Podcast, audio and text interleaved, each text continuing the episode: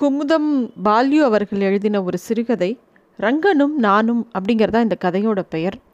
பொதுவாக சைக்காலஜிஸ்ட்லாம் சொல்லுவாங்க நமக்கு பலவிதமான சர்க்கிள் இருக்குதுன்னு சொல்லிட்டு social circle personal circle intimate circle அந்த மாதிரிலாம் இருக்குது அப்படின்னு சொல்லிட்டு.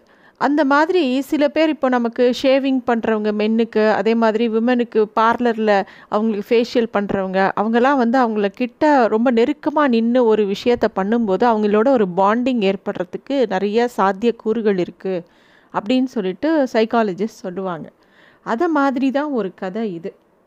மீசை வைத்து கொண்ட பிறகு இந்த ச சுயச்சவர வேலையே பெரும் தொல்லையாகி போய்விட்டது. மீசையின் ஆசையை தியாகம் செய்யவும் மனமில்லை. நாற்பது வயதில் என்ன ஐயா இந்த கன்றாவி வேண்டி கிடக்கிறது? என்று என்னுடைய புது தோற்றத்தை வயதுடன் இணைத்த கண்டனம் செய்த மைனாரிட்டிகளும் இருந்தன இவர் வந்து திடீர்னு நாற்பது வயசில் எதேச்சியாக மீசை வச்சுக்கிற மாதிரி ஒரு சந்தர்ப்பம் ஏற்பட்டுருது ஆறு மாதத்துக்கு முன்னாடி ஒரு நாள் ஒரு நிகழ்வு. என்ன அப்படின்னா இவருக்கு அப்போ அது வரைக்கும் மீசையெல்லாம் கிடையாது. சரி அப்படின்னு சொல்லிட்டு ஒரு நாள் ஷவரம் பண்ணிக்க போகிறச்ச அவருக்கு ஷவரம் பண்ணி விடுற அந்த ஆள் பேர் ரங்கன்னு பேர். அவன் வந்து அப்படியே ஷேவ் பண்ணிகிட்டே வரும்போது திடீர்னு அவனை ஏதோ யோசித்த மாதிரி சார் பாருங்கள் இப்படியே விட்டு பாருங்களேன். உங்கள் முகத்துக்கு இது ரொம்ப அழகாக இருக்கே இந்த மீசை. அப்படின்னு சொல்லி திடீர்னு ஷேவ் பண்ணும்போது அவன் யோசித்து சொல்கிறான் இவரும் பார்க்குறாரு திடீர்னு என்றைக்குமே ஒரு புதுசாக பார்க்காத இவர் முகம் ஒரு பொலிவோட புதுசாக ஏதோ தான் முகத்துக்கு ஒரு பவிஷ்யம் வந்த மாதிரி ரொம்ப நன்னா இருக்கிற மாதிரி இவருக்கும் தோன்றுது. சரி அதனால் என்ன? அந்த ரங்கம் சொன்னால் அதில் ஏதாவது ஒரு அர்த்தம் இருக்கும். ஏன்னா ரங்கம் நான் நார்மலாக கேலி பண்ணுறவன் கிடையாது. அவன் அவனோட நட்பு ரொம்ப வருஷமாக இருக்குது அவன் ஏதாவது சொன்னால் சரியாக தான் இருக்கும் அப்படின்னு இவருக்கு தோன்றுறது அவரும் இன்னும் மேற்கொண்டு அவன் ரங்கம் சொல்கிறான் உங்களுக்கு எடுப்பாக அமைஞ்சு போச்சு சார். ஒரு நாலஞ்சு மாதங்களுக்கு நீங்கள் செல்ஃப் செஞ்சுக்கிற போதெல்லாம் மீசையை மட்டும் ட்ரிம் பண்ண இங்கே வாங்க. நான் ட்ரிம் பண்ணி விட்றேன். நல்லா இருக்குது உங்களுக்கு ஃபேஸுக்குன்னு அவர் அவருக்கு வந்து எப்பயும் முடித்திருத்துகிற ரங்கன் வந்து சொல்கிறான் இவருக்கும் அது ஒரே சந்தோஷமாக இருக்குது சரின்னு ஒத்துக்கிறார். வீட்டுக்கு போனால் குழந்தைங்கள்லாம் ஆச்சரியமாக பார்க்குறாங்க மனைவி ஏதோ புது ஆளை பார்க்குற மாதிரி பார்க்குறா அவருக்கு வந்து ஒரே கூச்சமாக இருக்குது ஆஃபீஸுக்கு போனால் ஆஃபீஸில் இருக்கிறவங்கெல்லாம் வந்து சுற்றி சுற்றி பார்க்குறாங்க இப்போதாயா நீ பார்க்கும்படியாக இருக்குன்னு சில பேர் வாய் விட்டு பகிரங்கமாகவே சொல்லிட்டாங்க. என்னமோ இத்தனை வருஷமாக தன்னோட தோற்றத்தை அவங்க சகிச்சுண்ட மாதிரி பட்டது. இப்படியே போயின்ட்டு இருந்தது. ஆனால் ஒரு நாள் கிராமத்துலேருந்து அப்பா வராரு. அன்றைக்கி சாயந்தரம் வீட்டுக்கு நுழையும் போது ஏதோ சின்ன பையன் மாதிரி அப்பா முன்னாடி தலை காட்டுறதுக்கே வெக்கமாக இருக்குது குழந்தைங்க எல்லாம் சேர்ந்து தாத்தா கிட்ட ஏற்கனவே சொல்லிட்டாங்க அப்பா மீசை வச்சுட்டுருக்கார் அப்படின்னு சொல்லிட்டு. வழக்கம் போல் அப்பா சிரித்து பேசின்னு இருக்கும்போது அப்பா ஒன்றுமே கேட்கல இவராக ஆரம்பிக்கிறார். மீசை வச்சுட்டுருக்கேன்ப்பா உங்களுக்கு எதுவும் ஆட்சேபம் இல்லையே அப்படின்னு. எழுபது வயசு அப்பா சிரிக்கிறார். எனக்கு என்னடா ஆட்சேபம்? அதெல்லாம் இப்போது ஃபேஷன் ஆகிடுதே அந்த காலத்தில் என் தம்பி பம்பாயில் எல்எல்பி படிக்கிற போது இப்படி தான் இருப்பான் அப்படின்னு அவள் அப்பா தன்னோட தம்பியை நினச்சி பார்த்துக்கிறார். அவள் தம்பி வந்து நன்னா படித்து வக்கீலுக்கு படிச்சுட்டு திருச்சியில் ஏராளமாக சம்பாதிச்சுட்டு திடீர்னு சின்ன வயசுலேயே இறந்து போயிட்டார்.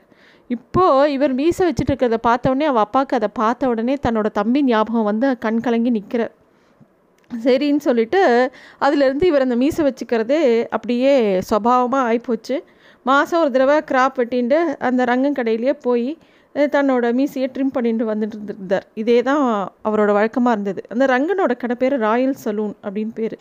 அவன் வந்து ரங்கன் கிட்ட சில சிறப்பான அம்சங்கள் உண்டு. எந்த புஸ்தகத்தையும் அவன் படித்ததில்லை எங்கேயும் போய் படித்ததில்லை ஆனால் ஒரு ஒருத்தர்கிட்ட எப்படி பேசணும் பழகணும் ஒருத்தர்கிட்ட எப்படி தன்மையாக நடந்துக்கணும் அப்படிங்கிறது எல்லாமே ரங்கனுக்கு நன்னா அத்துப்படி. அது மட்டும் இல்லை அவன் வந்து என்ன லேட்டஸ்ட்டு ட்ரெண்டோ அதுக்கேற்ற மாதிரி ஹேர் கட் பண்ணி விடுவான். அதை மட்டும் இவருக்கு வந்து சுபாமாவே ரெட்டை மண்டை. அது மேலேயே ரெட்டை மண்டையாக இருக்கேன்னு ஒரே வெறுப்பு வேற. ஏதோ குழந்தையா இருந்தபோது எவ்வளோ வெந்நீர் ஊற்றி தலையை பிடிச்சி விட்டால் கூட தனக்கு இப்படி ரெட்டை மண்டை தங்கிடுதே அப்படின்னு சொல்லிட்டு ரொம்ப வருத்தம்.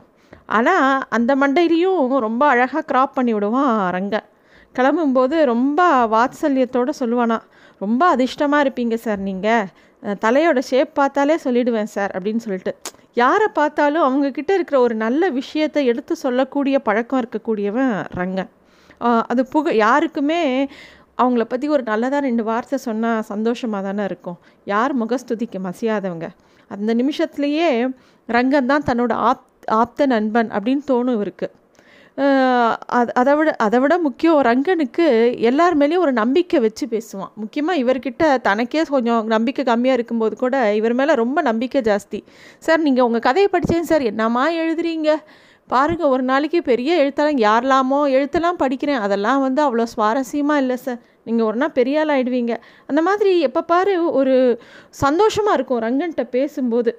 ஒரு ஒரு பக்கம் வேதாந்தி மாதிரியும் இருந்தால் கூட வாழ்க்கையிலையும் அவனுக்கு முன்னேறணும்னு ஒரு துடிப்பு இருந்தது ரங்கன்கிட்ட அவன் வந்து பத்து வருஷத்துக்கு முன்னாடி ஒரு தனி கடை வச்சுண்டு பின்னாடியே வீடு. ஒரு ஏழை பொண்ணாக பார்த்து கல்யாணம் பண்ணிட்டான். அவனுக்கு வந்து நண்பர்கள் தான் நிறைய பேர். ஆனால் வந்து குடும்பம்னு பார்க்கும்போது ஏதோ தூர அப்பா அம்மா கிடையாது. தூரத்து உறவு ஒரு பெரியப்பா மட்டும்தான். ஒரு சீக்காளி கூட பிறந்தவன் அண்ணனோ ஏதோ அண்ணன் முறை அவங்க குடும்பத்தையும் இந்த ரங்கம் தான் பார்த்துக்கிறான். இந்த மாதிரி அவன் வந்து ரொம்ப சிக்கனமாக தனக்கு வர வருமானத்தை வச்சுன்னு குடும்பத்தை நடத்திண்டு. ஏன்னா எந்த கெட்ட பழக்கமும் ரங்கனுக்கு கிடையாது. ரங்கனுக்கு தெய்வ நம்பிக்கையும் ரொம்ப ஜாஸ்தி. கடையில் வந்து எப்பயும் ஒரு பிள்ளையார் படத்தை வச்சு பூஜை பண்ணி எல்லாமே சரியாக இருக்கும். ஒரு பக்கத்தில் வள்ளலார் ராமலிங்க அடிகளாரோட படம் இது இன்னொரு பக்கம் மௌன சுவாமிகளோட படம் எல்லாமே இருக்கும். சின்ன வயசுலேருந்தே அவனுக்கு வாழ்க்கையில் ஒரு பொறுப்பு வந்துடுது எல்லாமே அவன் மேலேயே விழுந்துருது அவங்களோட ஒரு வயசான பெரியப்பா தான் அவனுக்கு கார்டியன் மாதிரி. அந்த கடை வாசல்லையும் இருப்பார். யாராவது ஏதாவது கேட்டால் அந்த பெரியப்பா தான் பதில் சொல்லுவார். இவனோட ரங்கனோட குழந்தைகளையும் பார்த்துப்பாரு. அந்த மாதிரி இரு இருப்பார். ரங்கனுக்கு எந்த கெட்ட வழக்கமும் கிடையாது.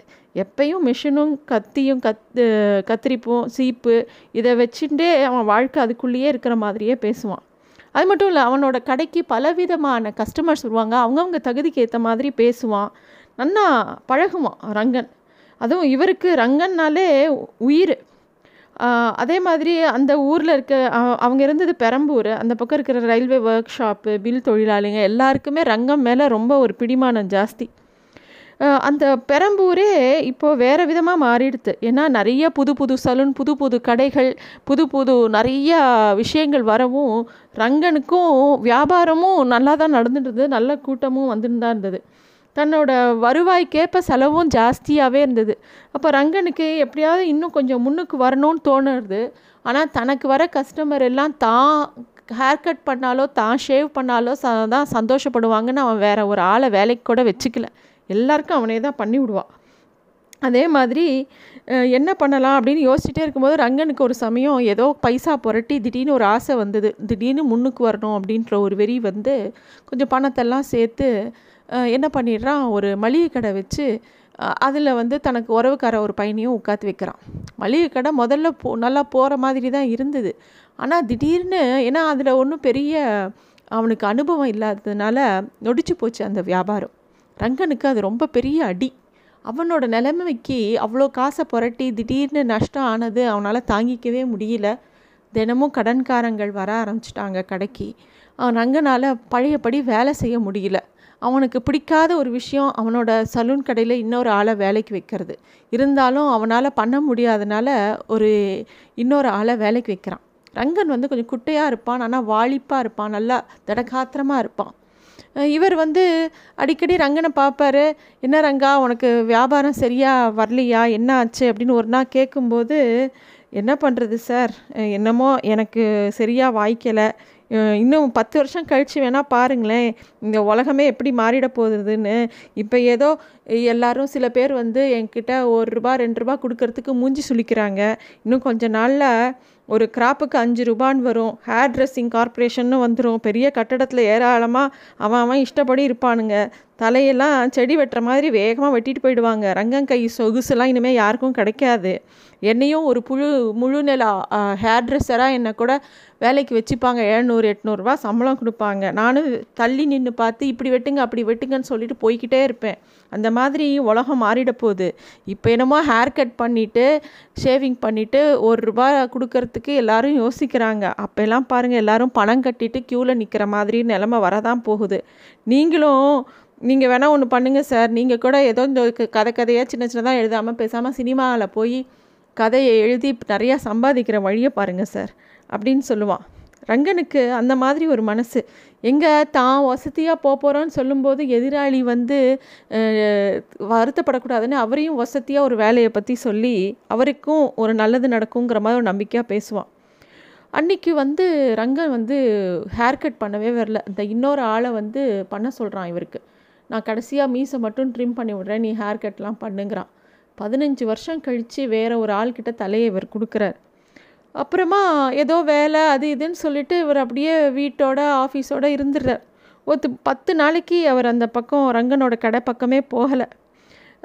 ரங்கனை போய் ரங்கனால் பண்ண முடியலன்னு தெரிஞ்ச உடனே இவரே கொஞ்சம் கொஞ்சம் தான் மீசையெல்லாம் இப்படி இப்படி ட்ரிம் பண்ணிலாம் பார்க்குறாரு. அது கந்தர்வ கோலமாக ஆயிடுது திடீர்னு ஒரு நாள் ஐயோ நம்ம முகம் ரொம்ப மோசமாக இருக்கே ரங்கன் கடையில் போய் சரி பண்ணிக்கலான்னு கிளம்பி போகிறார் கடை வாசலில் பெரியப்பா கிழவர் உட்கார்ந்துட்டுருக்கார். உள்ளே ரங்கனை காணும். யாருமே இல்லையா? அப்படின்னு அவருக்கு மனசில் தோன்றுறது ஆனால் அந்த கடையே ஒரு மௌனமாக இருக்கிறது அவருக்கு ஒரு அவஸ்தையாக இருக்குது பெரியவரே ரங்கம் இல்லையா? அப்படின்னு இவர் கேட்ட உடனே சாமி உங்களுக்கு தெரியாதுங்களா? அப்படின்னு அந்த பெரியவர் கேட்குறார் ரங்கம் போயிட்டானுங்க சாமி போயிட்டானுங்க. இன்றைக்கி அஞ்சு நாள் ஆகுது. போன சனிக்கிழமை திடீர்னு வீட்டில் மயக்கமாக விழுந்துட்டான். ஆஸ்பத்திரியில் வண்டியில் எடுத்துகிட்டு போட்டுட்டு பெரிய ஆஸ்பத்திரிக்கே கொண்டு போய் சேர்த்தோம். என்னமோ இருதய கோளாறாம். ரெண்டு நாளைக்கு உயிருக்கு மன்றாடிட்டு கிடந்தான். செவ்வாய்க்கிழமை அன்னைக்கு எல்லாம் அடங்கி போச்சு. நாலு குழந்தைகளையும் அவளையும் இப்படி நிற்கதையாக விட்டுட்டு போயிட்டானே சாமி. உங்களுக்கு தெரியாமல் போயிடுச்சா? அப்படின்னு கேட்குறாரு அந்த பெரியவர். அவர் அந்த வயசானவர் அப்படி சொல்லிட்டு விம்மி விம்மி அழறத பார்க்கும்போது இவரை சுற்றி உலகமே சுற்றுற மாதிரி இருந்தது. என்னது ரங்கனுக்கு மரணமா? அதை எப்படி நான் நம்புவேன்? அவன் மனைவியும் குழந்தைகளும் இனிமேல் என்ன பண்ணுவாங்க? அப்படிங்கிற மாதிரி இவருக்கு ரொம்ப தவிச்சு போயிடுறார். எண்ணத்திலையும் பேச்சிலையும் செயல்லையும் நல்லவனாகவே வாழ்ந்து உயர்ந்த லட்சியத்தை மட்டுமே அடையணும்னு நினச்ச அவனுக்கே இந்த மாதிரி ஒரு முடிவுன்னு இவருக்கு தோன்றுறது உள்ளுக்குள்ளே போய் பார்க்குறாரு. ஏதோ மனசுக்குள்ளே ஏதோ கலங்கி போகிறது உள்ளே கண்ணாடியில் தெரிந்த என் உருவம் கண் கலங்கி நின்றது. அழுவதற்கு கூட தெம்பில்லையா? கோயில் கிளி மாதிரி மனம் மாத்திரம் ரங்கா ரங்கா என்று ஓயாது அலறியது. வீட்டுக்கு திரும்பியதும் முதல் காரியமாக மீசையை மழித்து ரங்கனுடைய பிரிவின் துக்கத்தை கொண்டாடும் புனித சடங்காகவே அதை மதித்தேன். கலையிழந்த என்னுடைய முகம் கண்ணீரை கொட்டி அவன் ஞாபகத்துக்காக அழுது தீர்த்தது.